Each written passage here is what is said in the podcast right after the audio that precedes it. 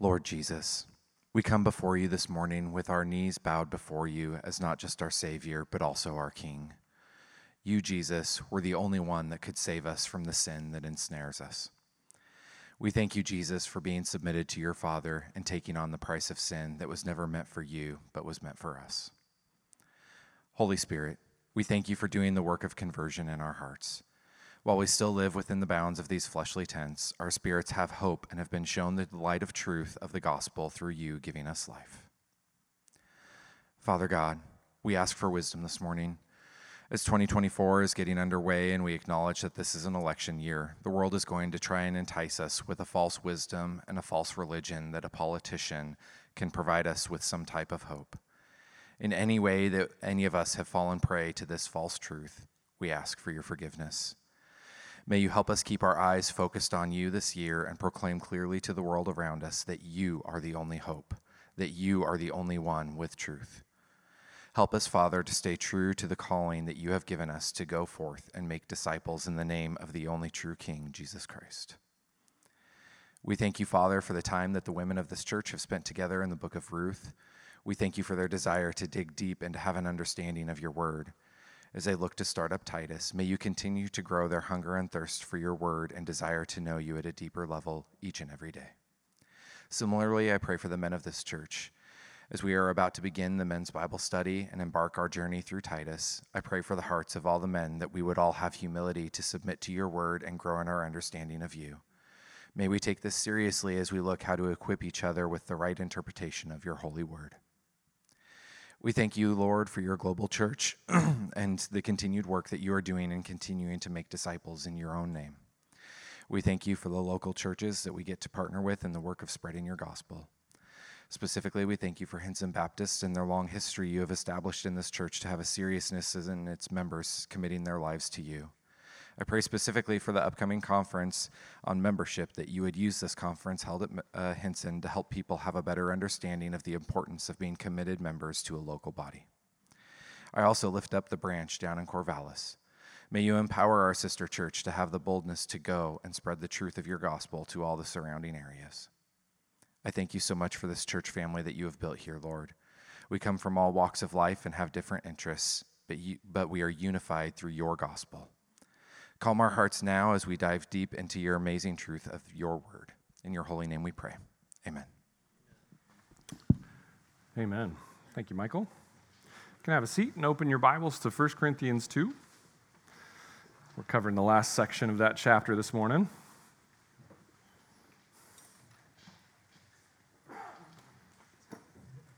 How many of you have ridden the Disneyland ride Space Mountain? How many of you love it? My family loves it. Whenever we've gone to Disneyland, my wife and kids spend a good deal of time figuring out how to go on that ride alone. Well, technically, my sons and my wife love it. Kara, she's figuring it out. Now, I love it too, or at least I did as a child. But there came a point where I was no longer able to love it as I once did. Let me tell you about that moment. That moment came in the early years of marriage before we had children when my wife and I went on a quick getaway to Disneyland by ourselves. I had not been on the ride since I was a child, and so I assumed that I would fit. so we moved our way through the labyrinthian hallways to make it to the chamber where you get into the ride. And if you've not been there, it's somewhat stressful and a bit like a cattle call where they're just trying to get you on the ride as fast as possible and get you going. Now, as I attempted to sit down on the roller coaster in the car, I realized that my thigh bones were too long to fit between the back of my seat and the front of the seat in front of me. So, as I usually do, I tucked and rolled and tried to contort, uh, as I do on the other rides, as best I could, because there's no conversation with the attendants at that point. With everyone else seated, I was literally and metaphorically stuck. But it was then that I realized, as I was hovering a few inches off the seat, that my knees were embedded in two screws at the front of my seat. I'd already attempted to buckle up, but I was quickly feeling pain that told me I should change my mind. But just as I attempted to flag down the attendant to let me out, the ride started to move forward. For the next few minutes that seemed like a literal eternity, I now know what hell is like. I prayed very strongly that I would not fly out of that roller coaster, nor be decapitated by the tracks at my head level as we went under them. You never know how close those tracks are until you're six foot ten and a few inches off the seat, let me tell you. For most of it, I was a bit blacked out from the pain. And when we pulled back into the chamber to disembark, my wife asked if I was okay because I was covered in sweat and extremely pale. In a panic, I tried to quickly get myself out of the car, but the movement of the roller coaster had wedged me down, not fully into the seat, just further, so that I could not get out on my own. Luckily, after yelling at me to get out a few times, the attendant of the ride realized I was stuck and came over to help me. And as I pushed down with all my might, and the attendant and my wife pulled up with all their might, I eventually felt freedom with the sound of a large cork being freed from a bottle. Let's just say it was not one of more, my more gracious moments in life. It did not leave me feeling petite. You see, no matter how badly I wanted to fit, no matter how hard I tried to fit, I was a square peg in a round hole. It was just not going to be a good fit. There was a giant discrepancy between Space Mountain and my six foot 10 frame. It would not work. Well, now that you've all had a good laugh at my expense, this morning we are going to deal with a similar discrepancy, but one that has an even larger gap. The Apostle Paul, in chapters 1 and 2 of his letter to the Corinthians, has been trying to point out a similar discrepancy between those who live in Christ and those who live in the world. And he's been trying to point out that the two do not mix. You see, the church at Corinth was declaring with their mouths that they were followers of Christ, but everything they were doing, all of their activity and the way they were treating one another, seemed to line up far more with Corinth than with Christ.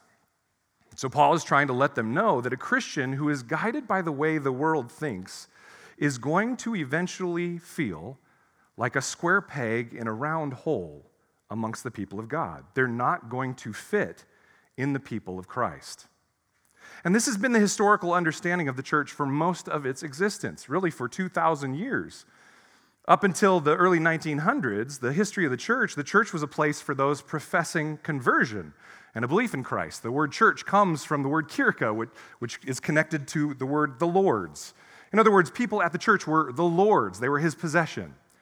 Church buildings were even built so that those who were not converted, they would stop in the what we call the atrium and would not be allowed into the sanctuary to worship. Why? Because they had not been converted. In other words, the church was a place for those professing conversion and belief in Christ. Christians were to be sent from that assembly of the converted out into the world to declare the gospel. It wasn't supposed to be insular, but the church itself, the assembly, was for the assembly of the converted to then be sent out. And those who then accepted the gospel that was taken out into the world would be brought back into the church and would be baptized into membership in that local church. The church, therefore, was primarily for believers, not a place where an avowed unbeliever or even a quote unquote seeker would be comfortable. We'll see this later in 1 Corinthians as Paul talks about a non believer who would come in amongst the people of God and fall to their knees because they're so convicted. There was a known line of demarcation between the holy and the secular because of the wisdom the two distinct parties used to guide and direct their life. But the church at large has drifted from this idea in the last 75 years. It has decided that it would be a good idea to bring more of the world into the church to see if we can synthetically grow the numbers of the church, in essence, forcing the square pegs into the round hole.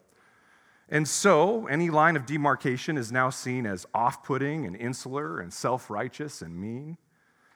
But this is why the church as a whole has lost its moral anchor in the gospel of Christ and begun to drift, no longer leaving an indelible mark on the world. So the question then arises is there actually a line of demarcation for those that are in Christ and those that are not? What does Scripture say? Is it truly anyone who says, I am a Christian, that is a convert? Or is there something deeper that has to occur for the church to declare that this person standing before us has been converted from the world to Christ.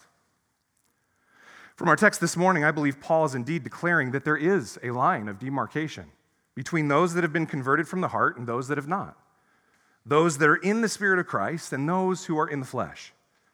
Paul is presenting this truth because he's trying to get those within the local church of Corinth to understand that they cannot stand with a foot in both worlds.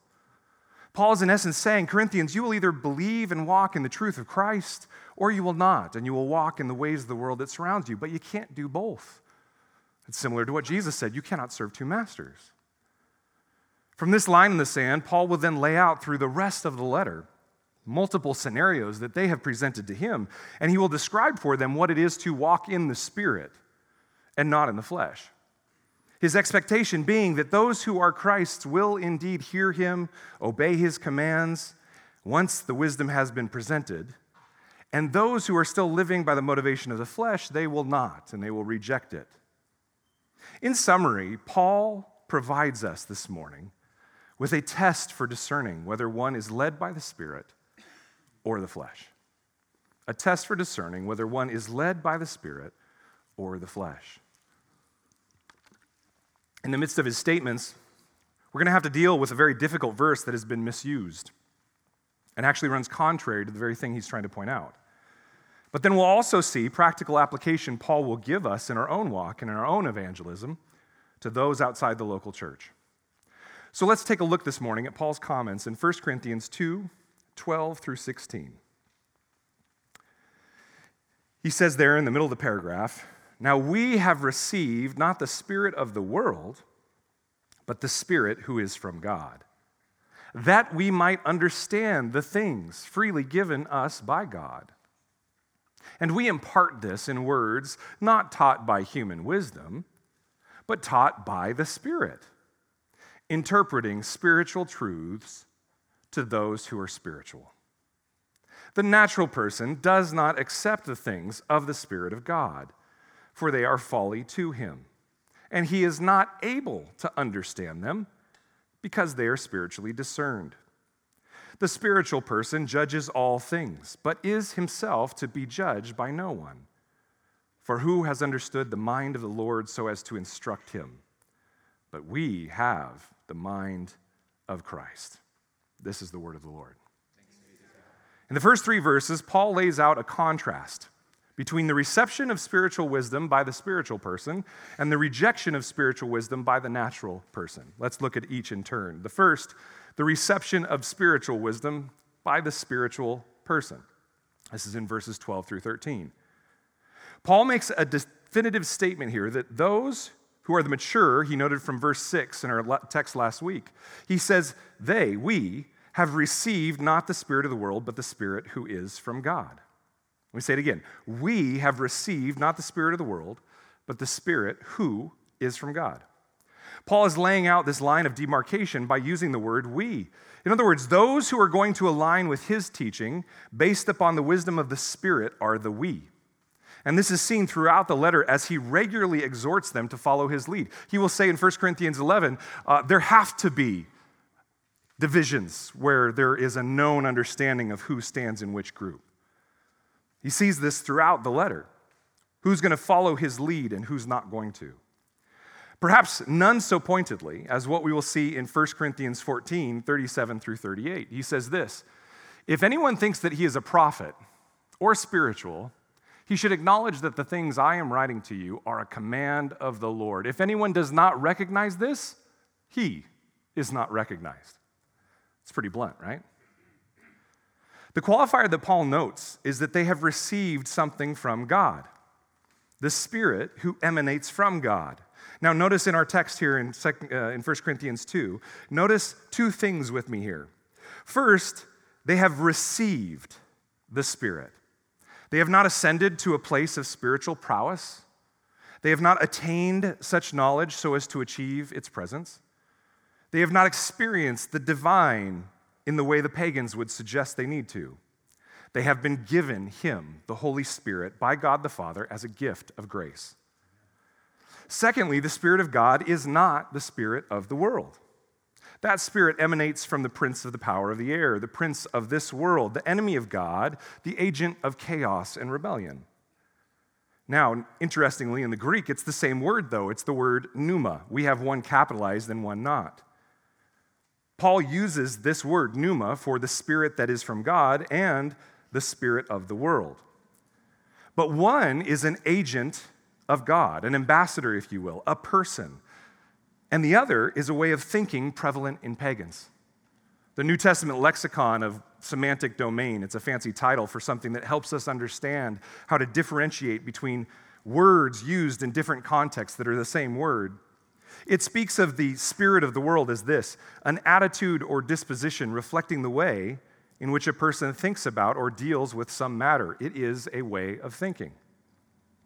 So Paul says, We have not received the way of thinking that aligns with the world around us, a way of thinking that is based on power hedonism, greed, success, purposeful injustice, position, and I would even argue, and I think Paul will later in 1 Corinthians 13, a worldly view of things like love.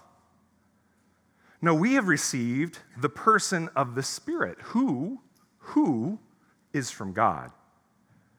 He is a person who resides within God's people, calling us to follow the law of God as laid out within His Word.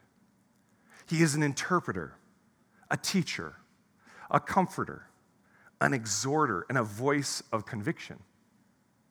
He imparts God's wisdom to God's people. For what purpose? Notice what he says there that we might understand the things freely given to us by God.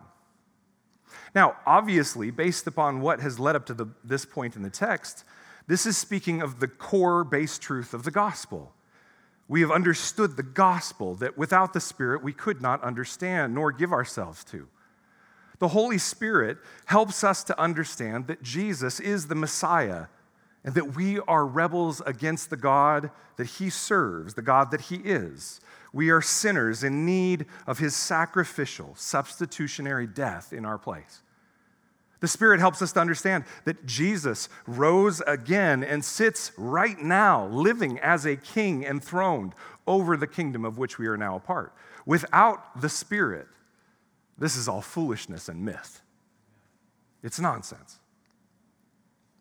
But the things freely given to us by God is also speaking of spiritual wisdom that helps us understand how to live as the people of Christ amidst a world that is contrary to his rule. This wisdom will be the basis for Paul's instruction throughout the rest of the letter, and it touches on all points of life. These things are freely given to us by God. Friends, this is the definition of grace freely given.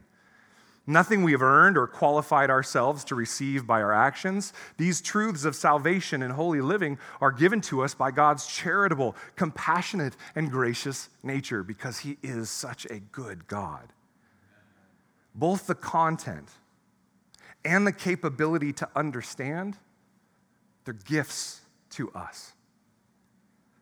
In all of this, Paul is encapsulating the truth of the new covenant that had been manifested in Christ and given to the church by the Holy Spirit. Let's take a look for a second at an Old Testament passage that talks about the promise God had given to his true chosen people in the Old Testament. He said this in Ezekiel 36, 24 through 27. And as we read it, I want you to see how it lines up with what Paul is talking about here. He says to his chosen people, his elect people, I will take you from the nations and gather you from all the countries and bring you into your own land. I will sprinkle clean water on you, and you shall be clean from all your uncleannesses. And from all your idols I will cleanse you. I will give you a new heart and a new spirit I will put within you. And I will remove the heart of stone from your flesh and give you a heart of flesh. And I will put my spirit within you and cause you to walk in my statutes and be careful to obey my rules. Notice the wording there. He will place his spirit in us, and that spirit is the means by which he will cause us to walk in his statutes and be careful to obey his rules. In other words, the action is not ours. We cooperate with the action God is doing. Does that mean I can just kind of lay there in my bed and hope by osmosis I'll just have holy living and understand the things of God? No, not at all. We cooperate, but the work, the source of all of this sanctification, is from God. Now, do you see how Paul is calling upon this promise of God as being fulfilled in the true Christians of Corinth? Now, we have received not the Spirit of the world, but the Spirit who is from God. For what reason? That we might understand the things freely given us by God. And we impart this in words not taught by human wisdom, but taught by the Spirit, interpreting spiritual truths to those who are spiritual. Paul is saying, those of us who are truly new covenant believers in Christ, we have been given the Spirit of God because God promised it. And the whole point was that we might understand God's rule in our lives. It's as if Paul is giving a test for discerning whether one is led by the Spirit or the Spirit is not present and we're led by the flesh. And this is very similar, isn't it, to Christ's teaching on the work of the Holy Spirit. This is from John 14, 16 through 17.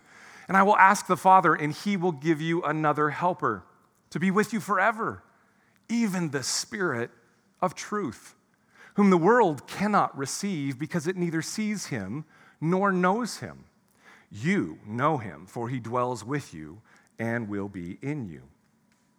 Once we have received this truth of the gospel, and the truth of Christ's reign in our lives, we as Christians can't help but pass it on to those we evangelize and disciple. Notice verse 13. He says, We impart this in words not taught by human wisdom, but taught by the Spirit. We take what we have been given and we take it to others to give it to them. This sounds like a, a lot like the Great Commission, doesn't it? Go make disciples, disciples of Jesus, baptizing them in the authority of the triune God, and teaching them to obey, observe all that God has commanded. And what is it that He, the Spirit of God, does when we impart these words? The Spirit present in that person's life helps make clear spiritual truths to those who have received Him, the Spirit. The wooden Greek here is we explain spiritual things to spiritual people. And this language would have been a total slap in the face to the members of the church at Corinth that were proclaiming to be spiritual because of their activity. They were claiming to be more spiritual than Paul. They claimed that they were the pneumaticos, or the spiritual people.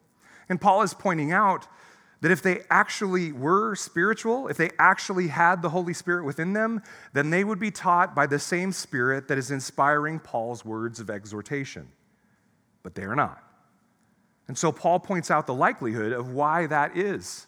And this is a direct hit upon those opponents. This next section, he details the rejection of spiritual wisdom by the natural person. The rejection of spiritual wisdom by the natural person. Let's reread verse 14. The natural person does not accept the things of the Spirit of God, for they are folly to him, and he is not able to understand them because they are spiritually discerned. Now, thus far in the letter, Paul, in a somewhat passive aggressive manner, has been addressing the pneumatikos throughout. He's been addressing the spiritual people because that is what many in the Corinthian church claimed that they were or were aspiring to be. In other words, they had a higher understanding of the Spirit than Paul, and so they could dismiss what he taught. They all wanted to be spiritual in the sense of being more spiritual than the other person standing to the left or right of them. And that is what they were showing by their spiritual actions put on display. We'll see this a great deal as we go on. But now, Paul very clearly puts up a contrast for them to see. He contrasts the pneumaticos, the spiritual person, with the psychikos, the natural person. The spiritual and the natural. Now, the Greek word psyche is where we get the word psyche. It's intended to speak of the unspiritual or the natural side of the person. The person who does not have the Spirit, Paul says, is not a recipient of the new covenant grace of God. They do not accept spiritual things such as the wisdom of God. The wisdom of God, such as the cross, such as being a servant, such as humbling yourself to be lifted up, such as laying down your life for your friend, such as giving your life over to the other members of the congregation. All of these seem like foolishness to the natural mind. And so, if these pneumatikos, do not understand this, Paul is pointing out the possibility that perhaps they fall into the category of the psychikos, the natural people, and they're not actually spiritual at all. Now, think about this. For a spiritual person, this was a pretty big slap in the face, was it not? Perhaps you're not spiritual at all, Paul says. The reason the wisdom of God seems foolish to them is that they are not able to understand it because the Spirit must be present in their life to help them discern.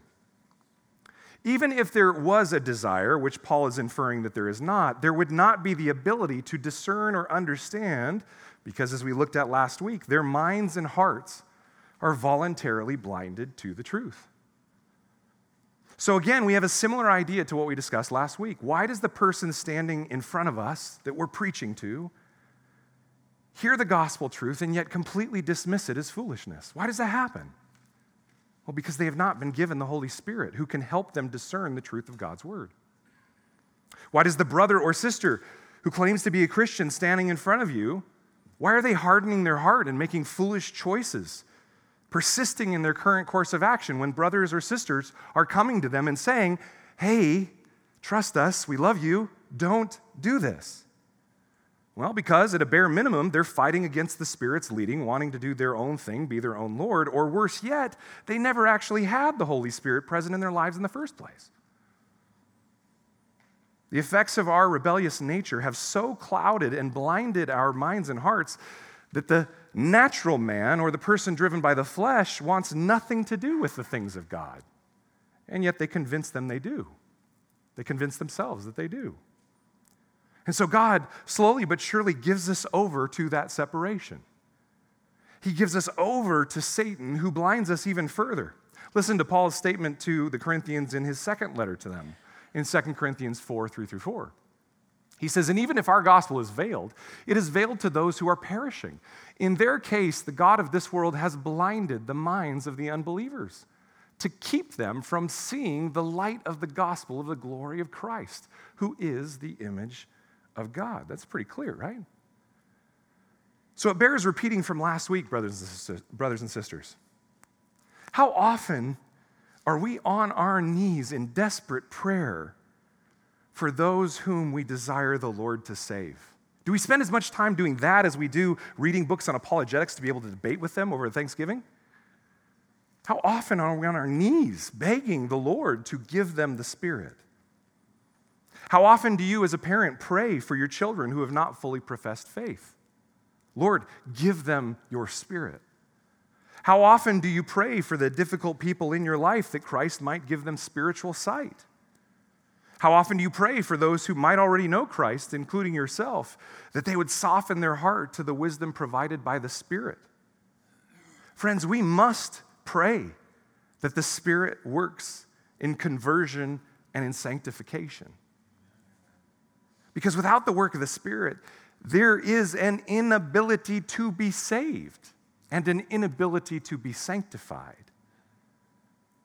So, Paul has now laid out the two possibilities. One is either operating in the flesh as a natural person, or one is operating in the spirit as a spiritual person.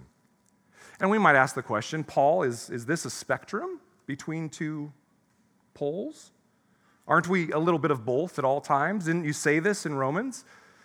Well, we will discuss this in great detail next week as we talk about the commonly used phrase carnal Christian, which I'm going to argue to you there is no such thing. But in short answer, as a preview, Paul would say no. As our second reading pointed out, there is the spirit of the world, that is the spirit of the anti Messiah, the anti Christ, in other words, fighting against the rule and power of Christ. And there's the Spirit of God that points to the rule of Christ and helps us submit to that rule even when it doesn't feel comfortable. There are those who are fleshly and will not be saved. The perishing, as Paul put it. There are those that are spiritual who will be saved. And then within those who are spiritual, there are those that are ignorant and still learning. But here's the deal, friends. Once we have been given the things of God, once truth has been pointed out to us, we can no longer claim to be ignorant. And so we must ask ourselves Do I regularly accept and obey the wisdom of God, or do I find that I am constantly fighting against it? One other possible question that might come up in light of this, though, is one that was presented to me this week, and it's a wonderful question. Isn't Paul here replacing one spiritual hierarchy with another? For this sounds very Gnostic on the surface. Some will receive, as Paul called it in verse 7, a secret and hidden wisdom of God. So, how is Paul not actually forming a special club of his own truly spiritual people that is just different from the one that already exists in Corinth? And this is a great question because it does seem like that if we read it on its surface. But what typified Gnostic spiritualism and the spiritualism that was in Corinth was clearly something that was individual in nature. The Gnostic would have an individual spiritual experience that would be the foundation of their claim for spiritual expertise. No one around them would be able to challenge it, for it was their experience of the divine alone. In other words, they were their own spiritual authority. You know these people, they are all over the church at large. They're the people that come up to you and say, I have a word for you. And you say, Yes, I have the word of God. What's your word? And they say something to you, and it has nothing really to do with the Bible. Your skirt's too short, they might say. That's one I've heard before. Or when Kelly and I were uh, having miscarriages, I have a word from the Lord. You must be in sin because you're having miscarriages. Well, what do you say to that person? No, you don't? Well, I talk to the Lord. I have a word from the Lord, so it's a spiritual trump card. It's a person who bases their claim for spiritual expertise not on the Word of God, not on the Spirit of God, but upon their own experience. It's subjective. What Paul is promoting, though, was not an individual revealing based on an experience of the divine, nor was he promoting a special club of the spiritual elite. He was, in fact, doing the exact opposite. He was presenting a corporate, collective revealing based upon a promised action of the divine as a result of the gospel. And this is of utmost importance because you will notice that we're still in the section overall where Paul is dealing with the topic of division in the church.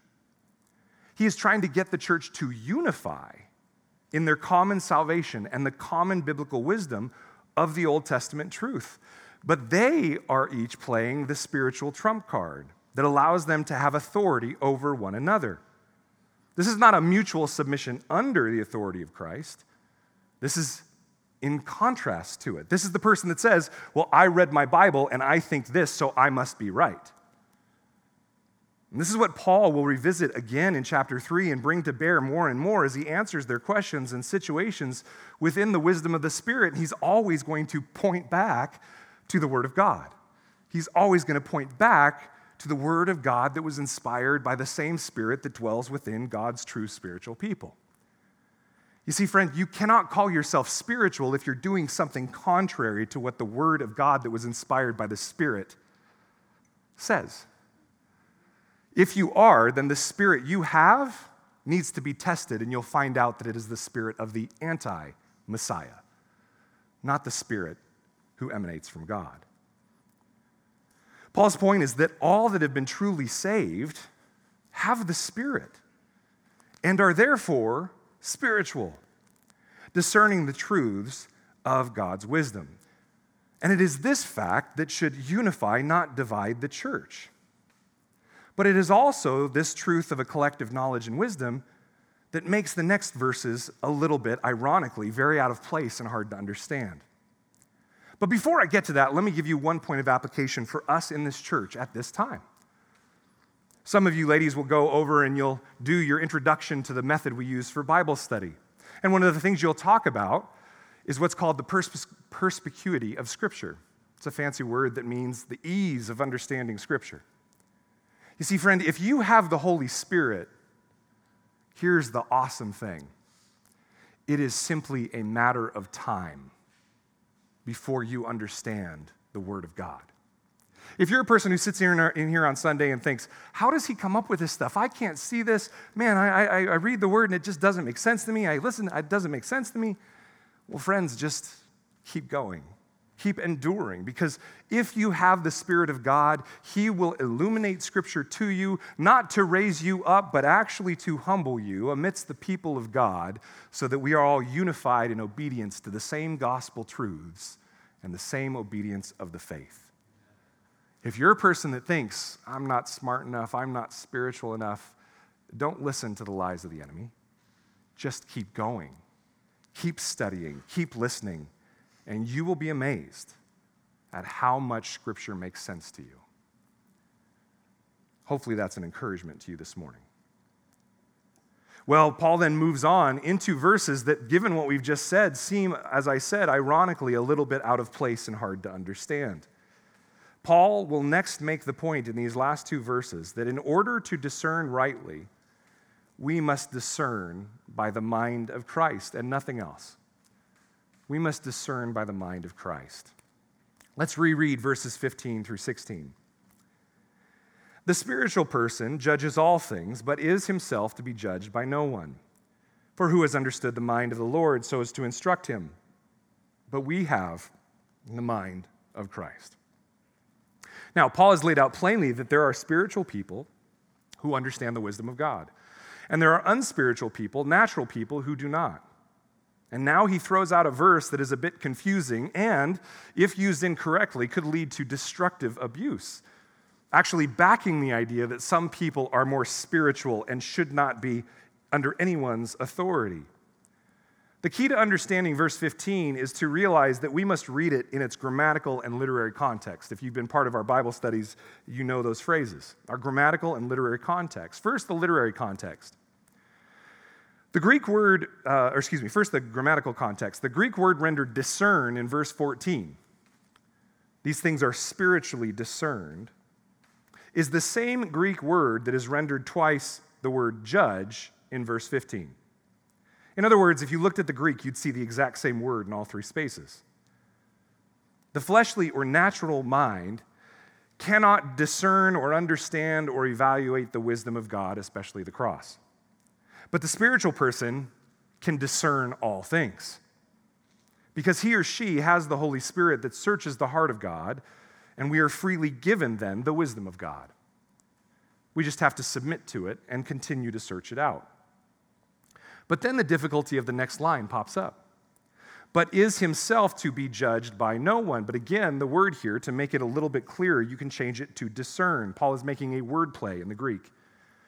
But, this, but does this mean that the truly spiritual person is under no accountability or authority? No one can judge them. Is this what Paul is saying?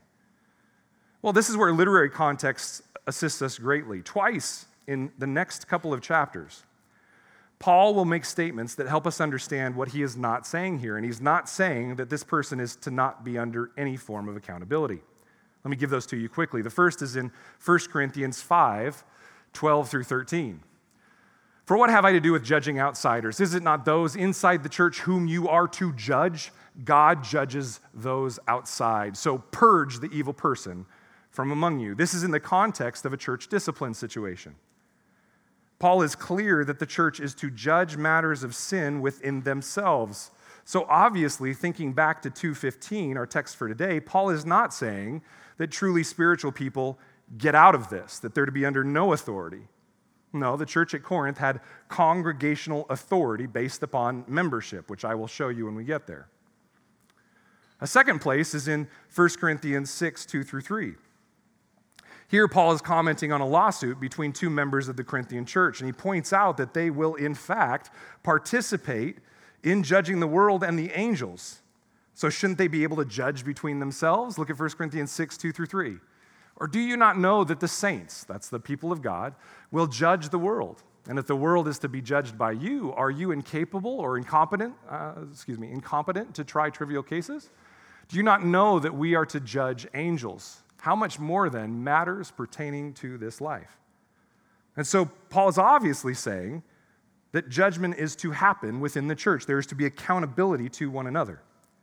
So obviously, Paul is not saying that the spiritual people within the church are not to be judged. So if that's not what Paul is saying, what is Paul saying? Do you ever feel that way when you read Paul? Paul, what are you saying? Paul is simply continuing his comparison between the person who has received the Spirit of God and those that have not. The spiritual person, in other words, all those that are truly converted by the Spirit of God, they have the ability to discern all things, even the mind of God regarding the mystery hidden since before the ages and now revealed to the church.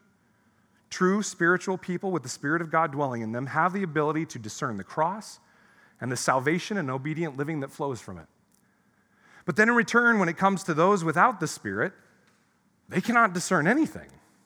They can't judge anything. They can't evaluate anything about Christendom or the Christian. For they will think it all foolishness and folly. And this is the no one that Paul is referring to. No one, in other words, in the world can judge the spiritual person. And he's making an attack on his opponents here, saying, You guys are sitting in judgment of me, an apostle who's been with Christ, knows Christ, and you're telling me that I'm wrong, he's saying? And we'll see this as he goes on.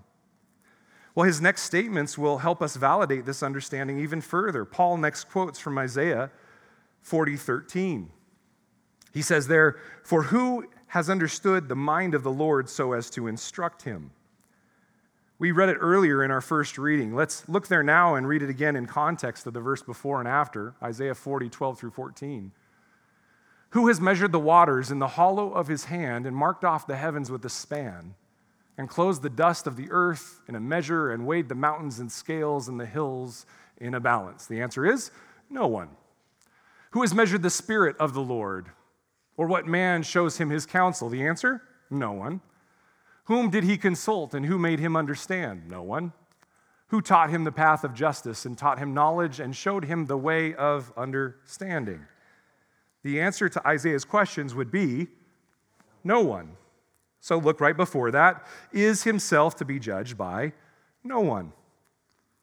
The very phrase Paul uses in the preceding verse here is that no one can compare themselves to the Almighty. No one can say they know Him or have given Him counsel. No one can discern or evaluate the things of God. And so, no one stuck in the natural, in the fleshly, is able to understand the Christian or understand the cross. But going back to 1 Corinthians 2:16, Paul adds in a but after the quote. But, he says, we have the mind of Christ. In other words, he's saying this no one doesn't apply to us. And all of this is meant to push back on the people in the individualistic, hyper spiritual party there in Corinth that are fighting against Paul's apostolic authority. Paul is pointing out that those arrogant in the ways of the world, those who feel justified in judging the things of God and the people of God by worldly standards, don't truly understand the way of the cross. So, friends, is it any wonder that the world looks at the church and what we believe and says, Oh, you're ignorant. You're hateful. You're horrible people. No, it's no wonder whatsoever. Christ said, They hate me, so therefore they will hate you.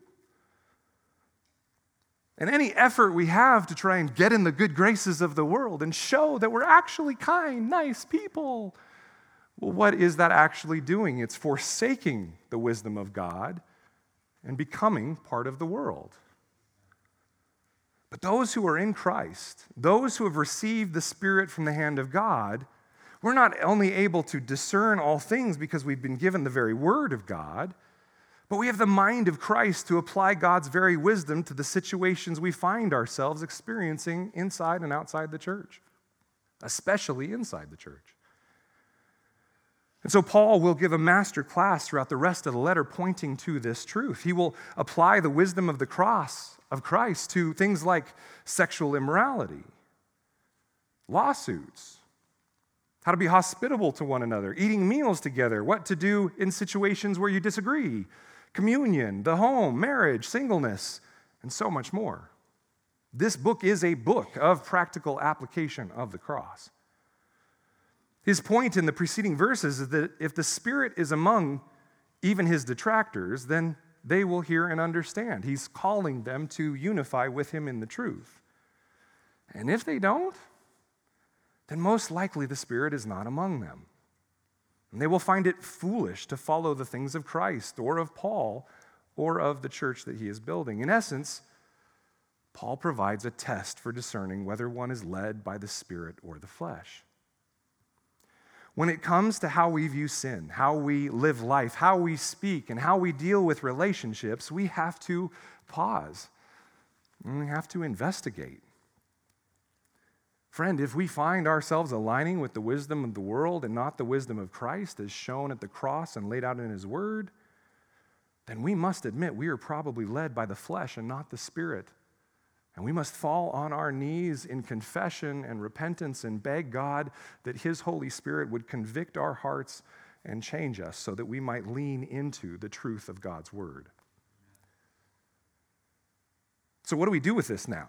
We understand what Paul is saying, but what do we do? Well, to put it simply, we apply the same test. We search out the things of God as delivered in His Word, and we submit ourselves to them as we find them. This is the whole point of being a church that searches the Scripture and tries to understand it in context so that we can apply the principal nature to our lives as New Testament Christians. And if we don't do this, we must recognize that we are declaring that we do not agree with or understand the things of God. We have declared them to be folly. Brothers and sisters, are we seeking to sit under the word of God in faithful obedience? Or are we trying to bring the wisdom of the world around us to mold the things of God into that which might make sense to the world?